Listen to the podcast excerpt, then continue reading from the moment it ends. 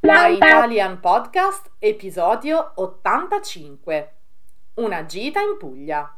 In questo episodio vi daremo alcuni consigli per una vacanza nella bellissima Puglia. Ciao, benvenuti a My Italian Podcast. Io sono Sabrina. Io sono Cristina e siamo le vostre insegnanti di italiano. My Italian Podcast è lo strumento per ascoltare ed imparare l'italiano in modo divertente, semplice e accessibile. Ti faremo conoscere le tradizioni e la cultura italiana attraverso autentiche conversazioni tra due madrelingua. Hey you! Welcome to my Italian podcast. Here you can listen to real Italian conversations by native speakers. If you don't speak Italian yet, don't worry. Just subscribe to our newsletter to get more contents and the transcripts of all of our My Italian podcast episodes. Sigla!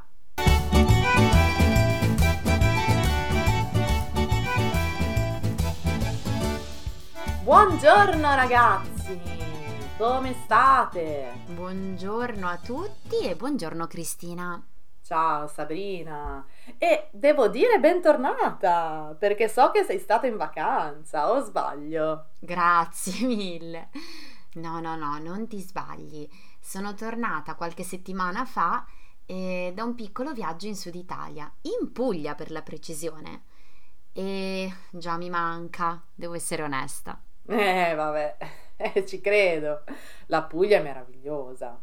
Tu però l'hai visitata ad ottobre, che non è un periodo di alta stagione. Quindi oggi ho pensato di chiederti un po' di informazioni sulla Puglia. Così possiamo aiutare chi ha deciso di andarci e magari non sa bene che tipo di itinerario fare o cosa vedere. Eh, che ne dici? Ma sì, dai Facciamoci questa chiacchierata, così torno un po' indietro nel tempo. Beh, allora, innanzitutto devo dirti in onestà che è stata un po' una decisione dell'ultimo minuto, anzi, dell'ultimo secondo, direi.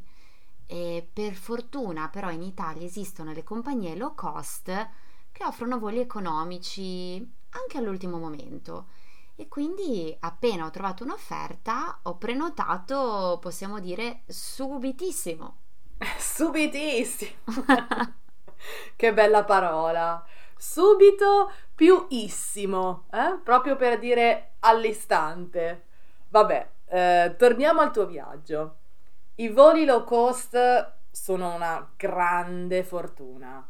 In Nord America, per esempio, non è così facile trovarli e i prezzi non sono mai così bassi come in Italia. Quindi sei super fortunata. Sì, sì, sì, lo riconosco.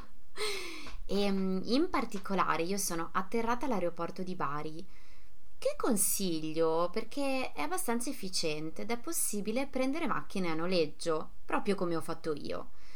E, ehm, infatti avevo prenotato questa macchina e poi da lì l'ho noleggiata e ho girato un pochino la costa del Salento senza ovviamente farmi mancare una visita ad alcune città che ho amato.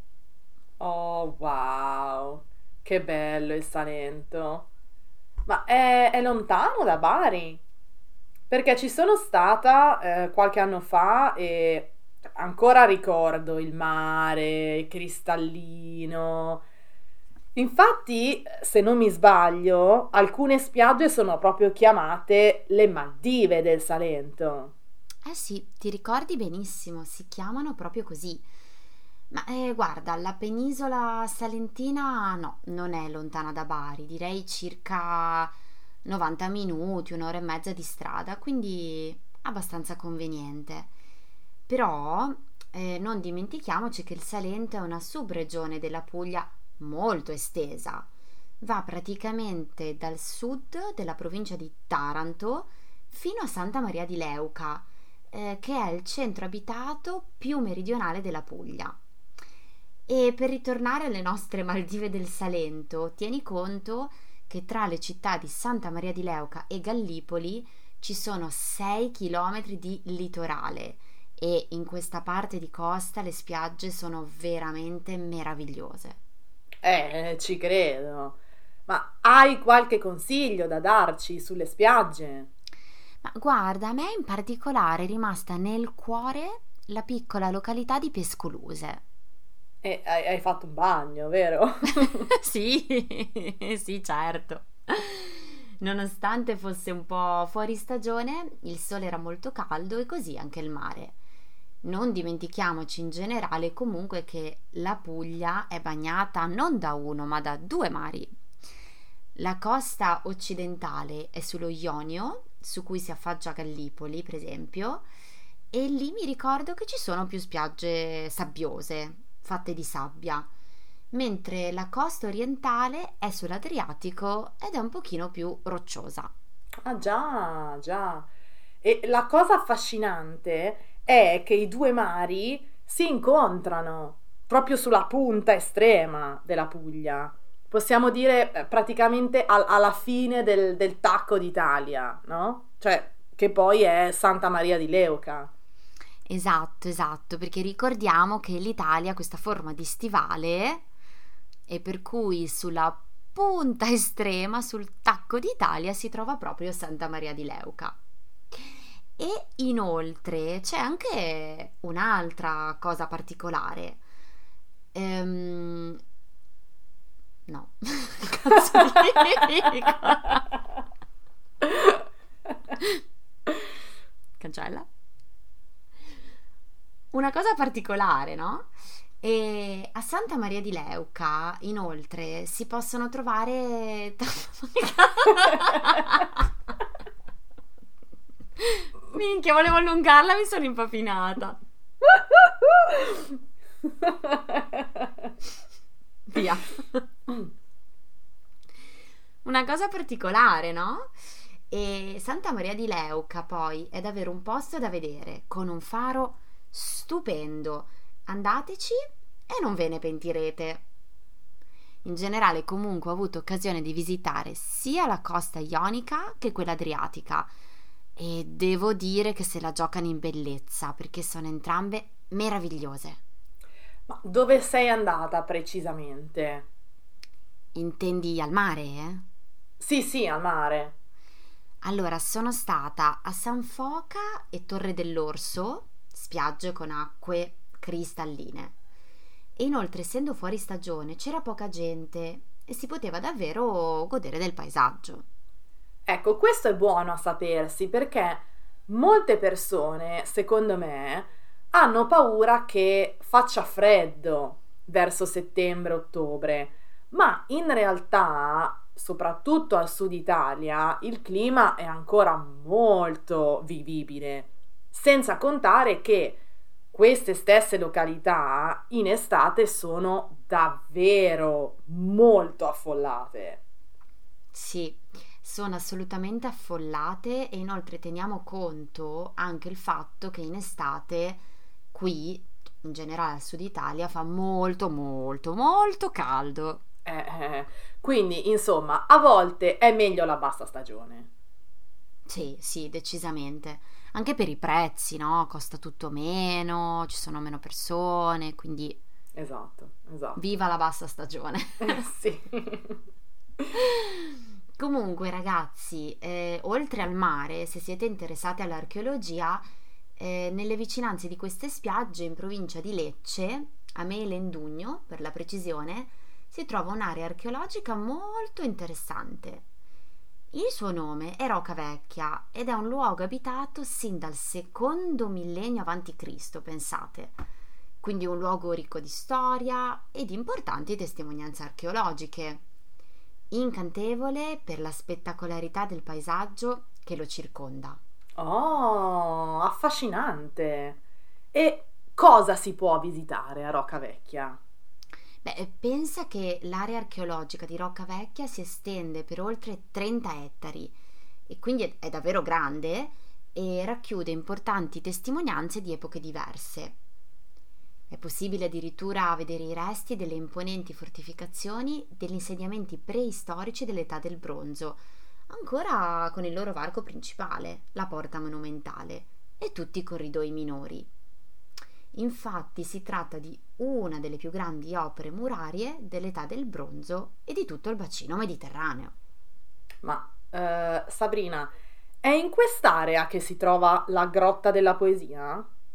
Esatto, sì, sì, sì, la conosci? Ah, ma sì, certo, è molto famosa. La Grotta della Poesia è una delle piscine naturali più belle del mondo. E infatti per questo è presa d'assalto dai turisti in estate, o no? Sì. Però eh, dobbiamo dire che la storia di questo luogo va ben al di là della bellezza, della pace delle sue acque, perché si tratta infatti di un luogo magico. Non solo estremamente bello e rilassante, ma anche assolutamente interessante grazie proprio alla sua storia e alla leggenda che ne giustifica il nome. La leggenda narra che un tempo una dolce principessa amasse fare il bagno nelle acque cristalline della grotta. La bellezza di questa fanciulla era così nota e decantata tanto da attirare schiere di poeti provenienti da tutte le regioni del sud Italia per comporre poesie e versi ispirati dalla sua bellezza. Che romantico, eh? molto romantico. sì, molto bello. E devo dire che anche oggi questa grotta è piena di giovani che, che si tuffano e nuotano eh, nelle sue acque limpide. Un sogno, dai. Se, se, volete poi visitare la grotta ancora più nel dettaglio, eh, sappiate che a poche decine di metri eh, dalla Poesia Grande si apre la grotta Poesia Piccola. È uno dei più importanti monumenti epigrafici del Mediterraneo antico, con oltre 600 metri quadrati di superfici incise. E qui troviamo figurazioni preistoriche, testi messapici e testi latini, temi figurativi tipici del culto presso le civiltà minoico-micenee. E di tutto, insomma, troviamo qualsiasi cosa. Incredibile, vero? Sì, sì, sì, è incredibile, davvero molto affascinante. Senti, e invece sulla costa ionica dove sei stata? Sono stata a Gallipoli, mm, dove ho visitato il paesino e mangiate delle cozze squisite, mm. veramente squisite. Che fame. e, e poi sono andata a Punta Prosciutto, dove c'è un mare incredibile. E Punta Prosciutto sì, ha un nome un po' strano, ragazzi, ma è una spiaggia. È una spiaggia di sabbia, un mare veramente cristallino e davvero un posto da non perdere se vi trovate da quelle parti. Eh, quando ho visitato la Puglia, io ricordo di essere andata al mare a Torre dell'Orso uh-huh. e mhm. anche alla Baia dei Turchi, che è proprio su, sull'Adriatico. Poi ero rimasta qualche giorno al lato eh, est della Puglia visitando Lecce e Otranto. Ah, due belle città, eh? belle città e non so se i nostri ascoltatori conoscono questa informazione, c'è il fatto che Lecce sia anche conosciuta come la Firenze del Sud. Vero, vero. Infatti a Lecce si trovano molti edifici d'arte barocca che sono bellissimi e la città viene chiamata anche la signora del barocco proprio per le sue guglie, i suoi portali, le sue chiese, quindi aggiungetela assolutamente al vostro itinerario. Sono d'accordo. E Cristina, mi vengono in mente altre due città più piccoline, ma assolutamente da non perdere se visitate la Puglia, cioè Ostuni e Alberobello. Ostuni è anche conosciuta come la città bianca, proprio per il colore delle sue case e delle sue chiese perché tutto è rigorosamente bianco. Uno spettacolo veramente indimenticabile. E eh, Ostuni, questo borgo medievale, ehm, è un insieme di stradine acciottolate, scalinate ripide, porticine graziose, corti, botteghe, ristoranti locali. È molto carina. Ed essendo situata eh, su tre colli, offre anche una visuale panoramica sui campi della bellissima Valle d'Itria. Insomma, è uno spettacolo per gli occhi a cui davvero è impossibile rinunciare. La sua città vecchia, poi, eh, cioè il, centro storico di Diostuni, eh, è chiamato La Terra e qui eh, potrete visitare per esempio la cattedrale che è dedicata a Santa Maria dell'Assunzione eh, e anche la caratteristica piazzetta eh, adiacente alla cattedrale, Piazza Beato Giovanni Paolo II, dove si affacciano gli edifici eh, del Settecento, del Palazzo Vescovile e del vecchio seminario, collegati dal suggestivo arco Scoppa. Insomma, non solo natura e paesaggi, ma anche storia e cultura. Quindi, se visitate Ostuni, preparatevi assolutamente ad esplorare. Esatto, e a camminare anche. giusto, giusto. Ma eh, invece l'altra città, cittadina di cui parlavamo è Alberobello. E Alberobello è detta anche città dei trulli.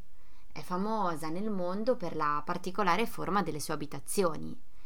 E I trulli, infatti, sono tipiche abitazioni in, pre- in pietra calcarea e esse si trovano un po' in tutta la Valle d'Itria, eh, ma sono concentrate in gran parte proprio ad Alberobello. Qui infatti se ne contano circa 1500.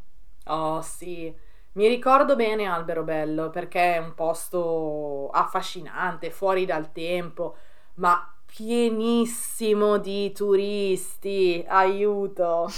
uh, proviamo allora, Sabrina, proviamo a dare qualche consiglio a chi ci ascolta per visitarla al meglio. Sì, sì, sono, sono d'accordo con te.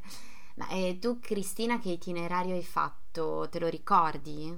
Guarda, me lo ricordo bene perché lo avevo studiato nei minimi dettagli. allora, per visitare Alberobello, la città dei trulli, io personalmente consiglio di partire dalla parte settentrionale. Qui si trova un vero e proprio quartiere nascosto di trulli, in mezzo ai quali svetta il primo degli edifici dichiarati patrimonio dell'umanità, il cosiddetto trullo sovrano.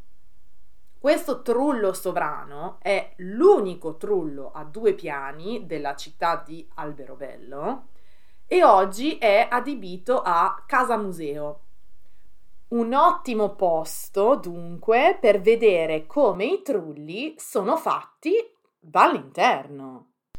Sì, Cristina, sono d'accordo. Ehm, ho visitato il Trullo Sovrano, è un museo, quindi si paga l'entrata, ma veramente molto economico e ne vale assolutamente la pena perché mostra effettivamente eh, come la gente viveva nei trulli, quindi si possono trovare anche molti oggetti dell'epoca, c'è un letto antico, c'è la cantina, molto molto interessante, quindi se andate al Vero Bello ragazzi mi raccomando visitate il Trullo Sovrano. E, um, parlando un po' del percorso che stavi dicendo tu, eh, siamo al Trullo Sovrano, se proseguiamo verso sud e attraversiamo Corso Vittorio Emanuele II, giungiamo ad una piazza e ad uno stradone che delimita il cosiddetto Rione Monti. Eh, Rione Monti è il quartiere più caratteristico di Alberobello, quello delle foto, diciamo, e, e quello con la più alta concentrazione di trulli. Il Rione Monti è così chiamato perché ogni strada del quartiere prende il nome di uno dei monti dove si è combattuto durante la Prima Guerra Mondiale. Ecco, è inutile dirvi, come già ha anticipato Sabrina, che in questo rione è concentrata la maggior parte delle attività commerciali per turisti della città. Quindi qui potrete passeggiare, fare shopping eh, tra i vari negozi di souvenir e anche le botteghe di eh, artigianato locale. Le principali attività artigianali di Alberobello includono anche materiali locali come eh, la pietra, il legno, eh, il cuoio eh, e ci sono anche alcuni artigiani che lavorano alle proprie creazioni proprio davanti ai vostri occhi. Esatto, il mio consiglio è quello di addentrarsi anche nelle parti meno affollate, fuori dai negozietti, per assaporare davvero l'atmosfera del luogo. E come dicevamo prima, in tutta la Valle d'Itria, dove si trova appunto Alberobello, si possono vedere trulli antichi, quindi vale la pena farci un giro. Sì, sono d'accordo. Eh, quando si viaggia è sempre bello perdersi un pochino, lasciarsi guidare, insomma, dal, dal luogo stesso. D'accordissimo con te. Però scusa Cristina, ma noi ci siamo dimenticati di parlare di una delle cose più importanti della Puglia. Io so cosa vuoi dire. so cosa vuoi dire perché ti conosco bene, Sabrina. Tu vuoi parlare di cibo adesso, è vero? Eh, vabbè.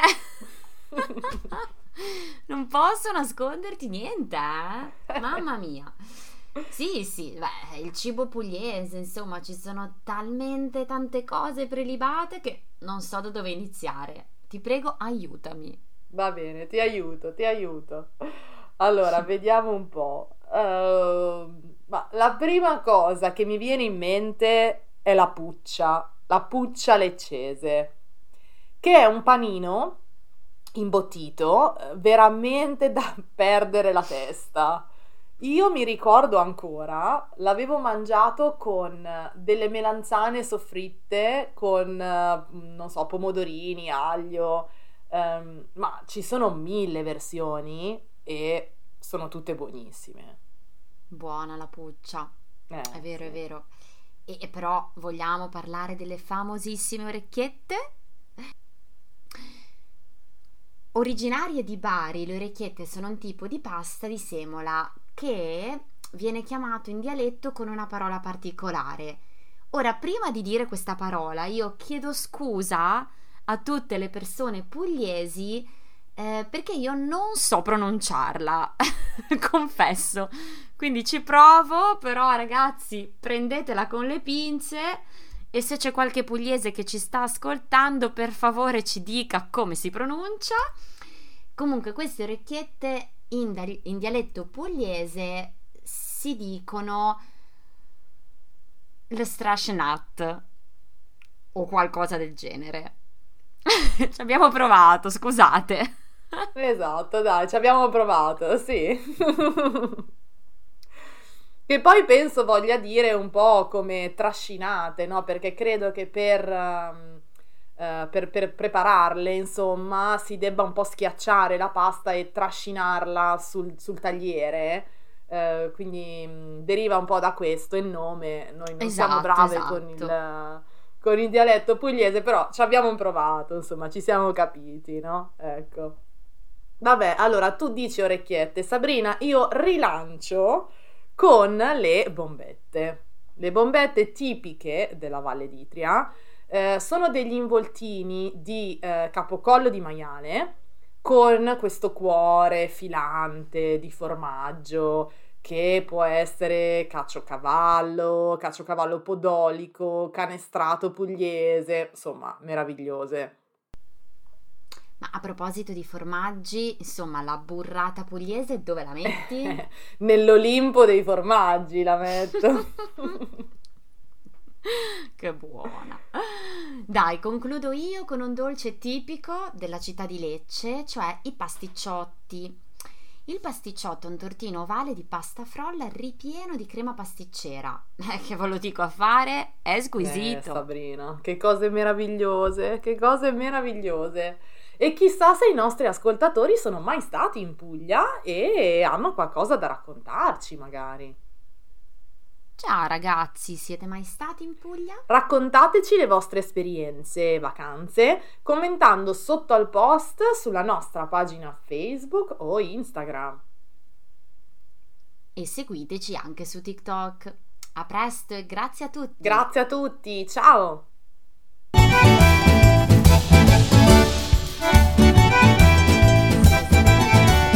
Imparare l'italiano con i podcast, scaricate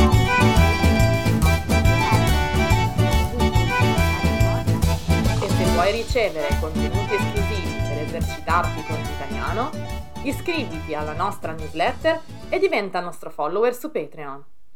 Patreon è una community in cui potrai sostenerci al prezzo di un caffè e potrai anche trovare tutte le trascrizioni dei nostri episodi e altro materiale con un abbonamento mensile. Vai su www.patreon.com slash myitalianpodcast per saperne di più.